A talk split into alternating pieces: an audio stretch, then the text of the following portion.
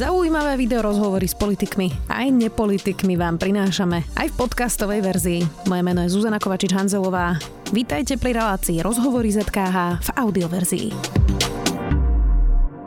Pandémia koronavírusu pomohla vo svete viacerým startupom, ktoré vystrelili hore, streamovacie služby Zoom, ale aj online apky na nakupovanie či donášku jedál. Donáškové služby začali riešiť bezpečnosť svojich kuriérov a počas prvej vlny vymysleli aj bezkontaktné doručenie jedla. Ako sa pripravujú s kuriérmi na druhú vlnu a ako sa zmenilo správanie Slovákov počas pandémie práve v donáškach? Opýtam sa Jana Foreta, generálneho manažera pre slovenskú a českú apku na donášku jedla Wolt. Vítajte. Ďakujem za pozvanie. Dobrý deň. Tak teda u nás, aj u vás teda sa začali sprísňovať opatrenia, druhá vlna. Je nejaký spôsob, ako sa pripravujete vo vašej firme na toto? Určitě je. My samozřejmě máme několik scénářů, co může přijít. Myslím si, že ta první vlna všechny překvapila. Nebyli jsme to jenom my, ale byl to celý asi podnikatelský sektor, celá veřejnost, takže nějaká poučení si z toho vzít můžeme. Můžeme například opět přistoupit k těm bezpečnostním opatřením, která jsme zaváděli tenkrát, to znamená bezkontaktní doručení, to už opět máme v provozu a snažíme se, ať už zákazníky, kurýry nebo ty restaurace, motivovat k tomu, aby skutečně ty pravidla dodržovala. To znamená například nechávat to jídlo před dveřmi u zákazníka, nepřicházet do kontaktu, když to není potřeba. Restaurace, aby si vytvořila nějaké speciální výdejní místo, aby ten kurýr nemusel vyloženě dovnitř do toho prostoru vcházet. A samozřejmě, aby se dodržovala nějaká hygiena, aby se používaly dezinfekční prostředky, aby si lidé myli ruce a hlavně, aby samozřejmě používali roušky. A samozřejmě řídíme se i tím nařízením vlády, ať už České republiky nebo Slovenska. To znamená, sledujeme dění kolem nás a vyhodnocujeme, co by jsme měli ještě například udělat, aby jsme byli v co největším souladu s těmi pravidly, anebo aby jsme například byli rychlejší. A myslím si, že v rámci první vlny jsme byli prvním hráčem na československém trhu, který zavedl bezkontaktní doručení v takové formě, v jaké jsme ho komunikovali. Myslím si, že jsme docela proaktivně komunikovali na kurýry, restaurace i zákazníky, jak by se měli chovat, aby všechno probíhalo co nejvíce bez problémů a co nejvíce bezrizikově.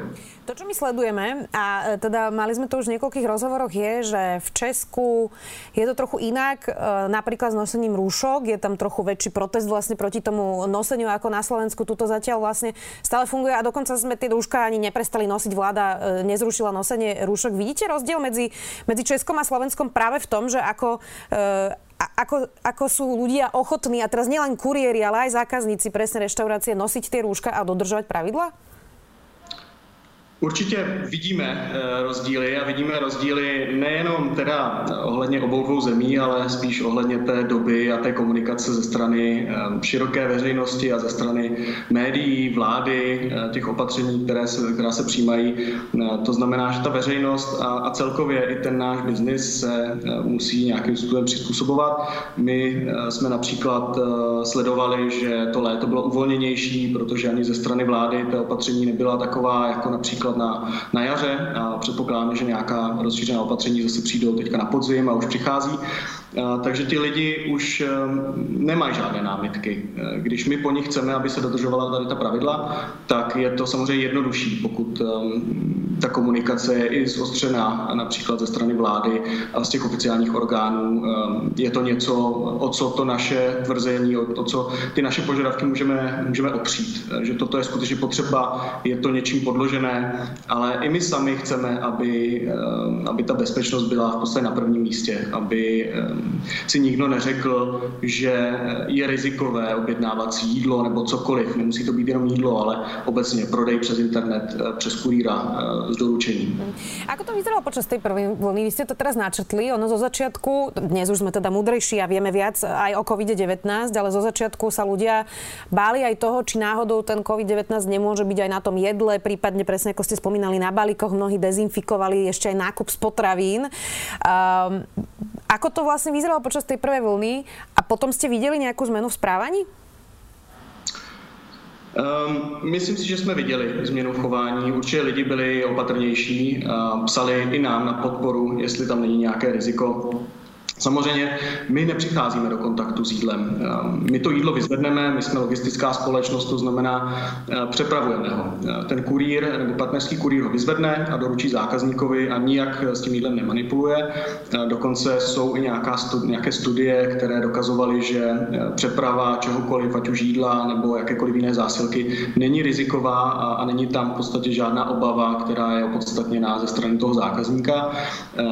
Registrovali jsme určitě zvýšené asi počet dotazů, ať už formou naší zákaznické podpory nebo na sociálních médiích, ale myslím si, že nic nebylo tak zásadního, aby se to nedalo vysvětlit, aby se to nedalo například vykomunikovat v tom pozitivním světle s tím třeba, co přijímáme za opatření, protože naším zájmem je, aby to bylo co nejbezpečnější. Wolt je teda rok na Slovensku. Čo si najčastejšie objednávajú Slováci? Dá sa to povedať? Dá se to samozřejmě povídat. Kopíruje to ten globální trend do jisté míry, to znamená, je to hodně například rychlé občerstvení, jsou to fast foody, jsou to i například ale exotické kuchyně, které možná nejsou až tak typické pro Slovensko, ale vidíme tady trend lidí, kteří chtějí spíše objevovat nové kuchyně, experimentovat, to znamená například vietnamská kuchyně je velice populární, indická kuchyně je velmi populární, v současnosti je na vzestupu i například burger, takže už to není jenom o klasické pizze, která vždycky byla takovým tím symbolem, objednám si jídlo domů, tak si objednám pizzu, ale lidé stále častěji experimentují a spíš vidíme ten trend, že lidé si neobjednávají moc tu tradiční kuchyni, například slovenskou nebo ani českou, v našem případě tady v České republice. Není to ani moc vhodné jídlo na přepravu. Když si například tady v Česku představíme naše typické jídlo svíčkovou s knedlíkem, tak po několika minutách v nějakém obalu v přepravě to například nebude až tak dobré jako třeba nějaké tajské nudle, které samozřejmě ty vlastnosti budou mít pořád výborné. Česi rovnako jako Slováci si tiež objednávajú azijskú kuchyňu a Indiu? Tiež je toto isté? Je to velice podobné a myslím si, že je to trend i po celém světě a myslím si, že to kopíruje i ten trend v tom restauračním segmentu obecně. Když se podíváme kolem sebe, tak vidíme, jak se otvírají nové a nové restaurace, které nejsou úplně typicky české nebo slovenské, ale jsou cizokrajné, nabízí ať už zahraniční druh jídla, nebo například se snaží inovovat a dát tomu československému tradičnímu jídlu nějakou novou podobu. To znamená, lidi chtějí objevovat něco nového, co tady ještě nebylo a není to jenom u nás, ale vidíme to všude ve světě. Samozřejmě jsou nějaká specifika, kde například v severských zemích si třeba budou objednávat trošku víc ryb než my, ale zase na druhou stranu sushi i u nás, v Česku i na Slovensku je velice populární na rozvoz. A vidíme i obecně v restauracích, že se prodává čím dál tím častěji, je více asijských anebo sushi restaurací. Takže myslím si, že to není nic, co by vybočovalo z toho celkového gastronomického trendu. Ja sa priznám, že počas prvej vlny pandémie sa mi niektorí ľudia z reštaurácií sťažovali, že keď si objednám to jedlo cez vašu aplikáciu, takže vlastne robia len za náklady, že z toho nemajú zisk, pretože to prerozdelenie medzi vašou aplikáciou a reštauráciami plus ešte kuriér, že sa im zdalo teda dosť vysoké. Aký je teda ten pomer, čo reštaurácia musí zaplatiť Woltu napríklad, aby mohla byť vo vašej sieti a aby mohla dodávať jedla, pretože je to niečo, čo teda nie je zadarmo? Já si myslím, že je to velice dobrá, ale velice komplikovaná otázka. A aby jsme na ní mohli kvalifikovaně odpovědět, tak je možná potřeba se podívat na celkově nastavení a fungování toho našeho biznesu. My, a to málo kdo si myslím vidí na tom našem fungování, my nejsme jenom nějaké tržiště, které inzeruje restaurace, ale my jsme společnost, která poskytuje logistiku, to znamená, je zatím skutečně faktický náklad za celou tu kurýrskou síť, za to, že musíme udržovat a pořád rozrůstat tu kurýrskou síť, aby jsme byli schopni dostat našim nějakým, dejme tomu, KPIs, které měříme, ať už časovým nebo kvalitativním. To znamená, když my převezeme nějakou objednávku, tak my zatím máme nějaký náklad. Samozřejmě my jsme a pořád vidíme a do budoucna i budeme vidět nějaký trend, kdy restaurace budou chtít třeba tlačit na tu cenu služby. A my se v každém případě snažíme ten poměr mezi tím, co platí zákazník, restaurace, nastavit tak, aby to bylo pro ten trh vyhovující. To znamená, pořád experimentujeme, není v podstatě žádný nějaký osvědčený recept na to, jaké to nastavení nejlepší je. My v tuto chvíli samozřejmě bereme nějakou provizi ze strany restaurace a zároveň zákazník platí nějakou část za to doručení. O akých číslach sa bavíme? Je to 30%, 10%, teda ja nechcem, aby ste nám hovorili svoje know-how, ale aká časť sumy to vlastne, ako si to má bežný človek predstaviť? Běžný člověk by si to mohl představit na úrovni těch 30%, co jste zmínila prvně. Není to něco, co by vyloženě vybočovalo z nějakého celosvětového trendu. Je to v podstatě průměr, který je platný všude po světě. Dejme tomu, že ta služba má nějaký náklad, který víceméně souvisí s tím, že to bude nastavený na takovýhle úrovni.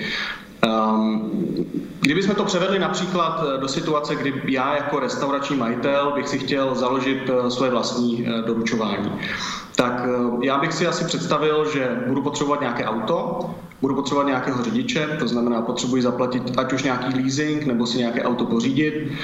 Těch aut může být víc samozřejmě podle toho, kolik budu chtít rozvážet objednávek, podle toho, jak se ten biznis bude rozrůstat, bude tam nějaká hodinová mzda nějakého řidiče, bude tam poplatek za benzín, bude tam pojištění za to auto, bude tam samozřejmě někdo, kdo se o to celé musí starat, kdo ty objednávky bude nějakým způsobem distribuovat na ty jednotlivé řidiče, kdo to bude koordinovat, kdo bude říkat, tenhle řidič pojede na tady tyhle adresy a potom se vrátí a vyzvedne tady tohle jiné jídlo a doveze ho zase tam tomu zákazníkovi. A celé tady tohle, když si představíme, tak generuje nějaký náklad pro tu restauraci.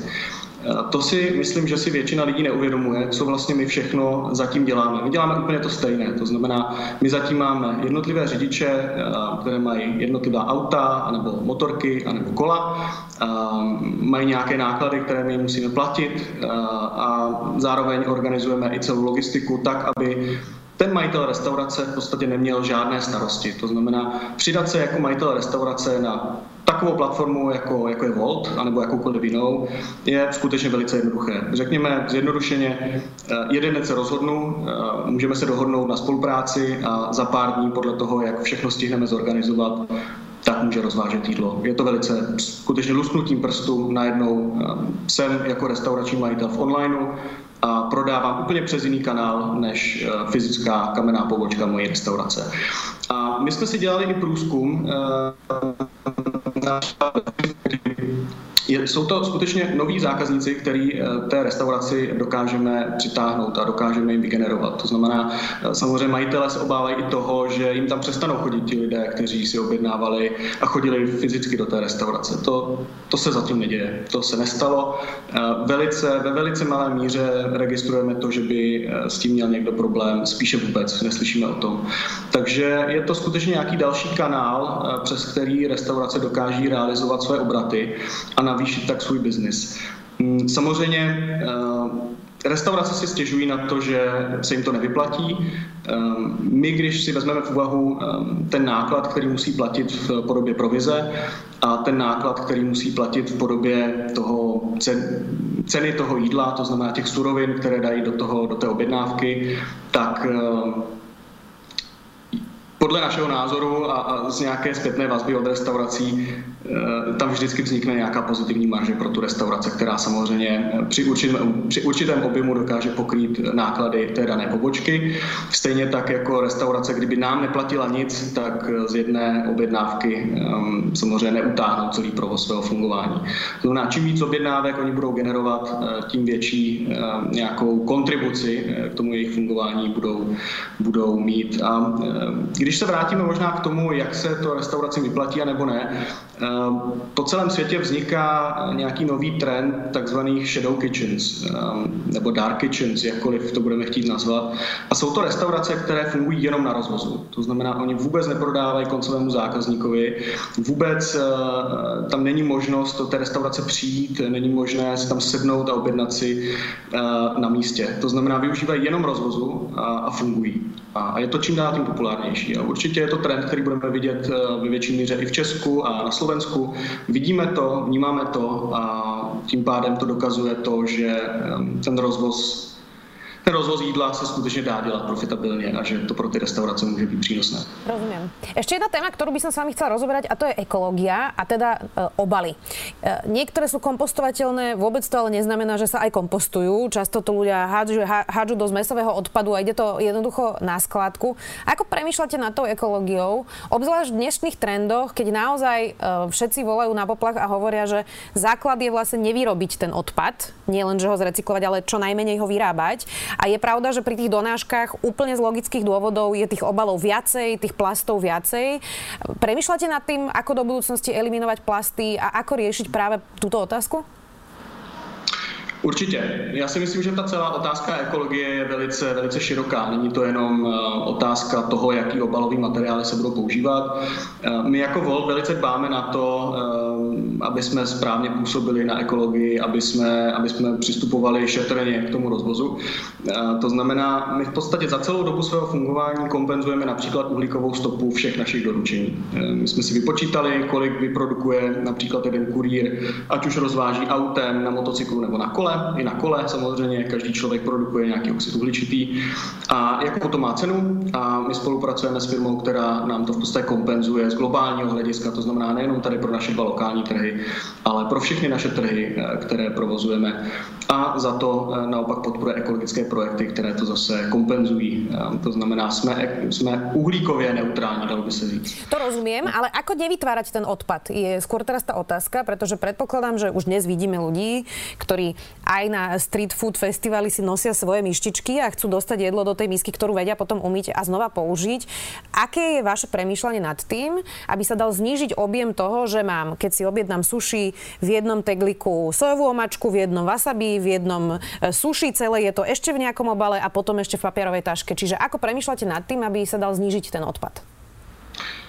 V první řadě my přemýšlíme hlavně nad tím, jaké obalové materiály ta restaurace používá. Snažíme se je přesvědčit k tomu, aby přešli na ty ekologické obaly. Je to i nějaký trend, který vnímáme ze strany zákazníků. Zákazníci to čím dál tím častěji oceňují. Máme konec konců v aplikaci speciální kategorii ekologické obaly, kde prezentujeme restaurace, které skutečně používají ekologické rozložitelné obaly. A lidi to zdá se a čím dál častěji oceňují. To znamená, snažíme se i ty restaurace, které nemají úplně vhodné restaurace, poučovat o tom, jaký to může mít dopad, jestli nechtějí třeba zvolit nějakou alternativu. Můžeme jim například nabídnout nějaké doporučené partnery, se kterými by mohli například nakupovat nějaké ekologičtější obaly, ale do jisté míry je to samozřejmě jejich rozhodnutí. My k tomu nemůžeme zatím přinutit. Ale zároveň vidíme, že ten zákazník je potom spokojenější, když to nedostane, jak říkáte, v tom plastovém obalu. Ono to moc dobře ani nevypadá a dokresluje to potom ten celkový zákaznický zážitek z toho, v jaké formě si to ten zákazník potom doma rozbalí. Jestli to bude skutečně nějaká pěkná papírová krabička, anebo jestli to bude polystyrenový obal, který ze všech stran různě protíká. Takže to je jedna věc. Druhá věc je, jak jste asi naznačila, jestli se ten biznis nedá dělat s nějakým obalem, který by tam mohl cirkulovat. Je to nějaká myšlenka, která už se dlouhodobě řeší. I u nás se to dlouhodobě řeší ve Woltu. Dokonce jsme měli několik diskuzí i s firmami, které by to rádi zaimplementovali do toho našeho oběhu. A bohužel se nám zatím nepodařilo najít nějaké efektivní řešení, které by se dalo provozovat dlouhodobě. To znamená, které by bylo funkční pro celkový ekosystém, aby ho používali všechny restaurace, aby se dali vyměňovat tak, jak potřebujeme, aby tam byl nějaký svoz, kde se to bude scházet, čistit, dávat zpátky do oběhu. Jak jsme říkali, nebo jak jsem se snažil naznačit, ten náš biznis je relativně nízkomaržový, takže aby jsme pořád to vnímali jako dlouhodobě udržitelný biznis, aby se to dalo dělat na roky dopředu a každá objednávka nebyla zatížena ještě nějakým dodatečným nákladem na obal, který byť bude ekologický, tak na každé jedné objednávce potom bude generovat ztrátu, tak takové řešení se zatím nepodařilo s nikým nalézt. Ale je to samozřejmě otázka, kterou neřešíme jenom my, ale myslím si, že to řeší celý trh oprávněně. Úplně závěrečná otázka. Možno by se běžnému člověku zdalo, že biznis s donáškou jedla je prostě taký, aký je a o 10 rokov nebude iný. Aká je perspektíva toho biznisu, kam sa bude vyvíjať donáška jedla? Viete si predstaviť, že to bude možno o 10-15 rokov vyzerať úplne inak, ako dnes si objednávame jedlo do donášku domov? Já osobně si dokážu představit, že ano. Jsou tady různé teorie o tom, že se bude doručovat jiným dopravním prostředkem, budou se používat drony, modernější technologie, které jsme dozatím nepoužívali plošně. Ale myslím si, že to bude nějakou dobu trvat. Závisí to většinou na legislativě, na tom technickém řešení, jestli to bude plošně použitelné nebo ne. Myslím si, že do budoucna vidíme to i v současnosti. Rozvozové společnosti se nebudou možná soustředit jenom čistě na rozvoz jídla. My samozřejmě máme kapacitu řešit rozvoz čehokoliv jiného. A v minulosti už jsme spoustu takových partnerství dělali a v současnosti i nějaké jiné věci, než jenom čistě jídlo rozvážíme. Takže my máme nějakou síť kurýrů, kterou můžeme samozřejmě utilizovat na cokoliv jiného. Byla by škoda toho nevyužít. To znamená, myslím si, že z těch společností do budoucna vznikne spíše nějaká firma, která se zabývá spíše logistikou v obecném směru, nejenom doprava od restaurací, i když samozřejmě doprava z restaurací bude podle mě stále nejčastější. Lidé prostě nejčastěji jí a tím pádem si nejčastěji objednávají jídlo a nejvíce v průběhu dne mají hlad, takže tím je to samozřejmě způsobené. Ale myslím si, že budeme vidět společnosti, které se v budoucnu nebudou zaměřovat jenom na rozvoz jídla z restaurace, ale i z jiných společností nebo z jiného oblasti, z jiného segmentu. Ďakujem vám veľmi pekne, že ste si našli čas aj takto koronovo na diaľku. Dnes sme sa rozprávali s Janom Foretom, generálnym manažerom pre Slovensku a Českú apku na donášku jedla Wolt. Ďakujem. Ďakujem vám. Hezký deň. Počúvali ste podcastovú verziu relácie Rozhovory ZKH. Už tradične nás nájdete na streamovacích službách, vo vašich domácich asistentoch, na Sme.sk, v sekcii Sme video a samozrejme aj na našom YouTubeovom kanáli Denníka Sme. Ďakujeme.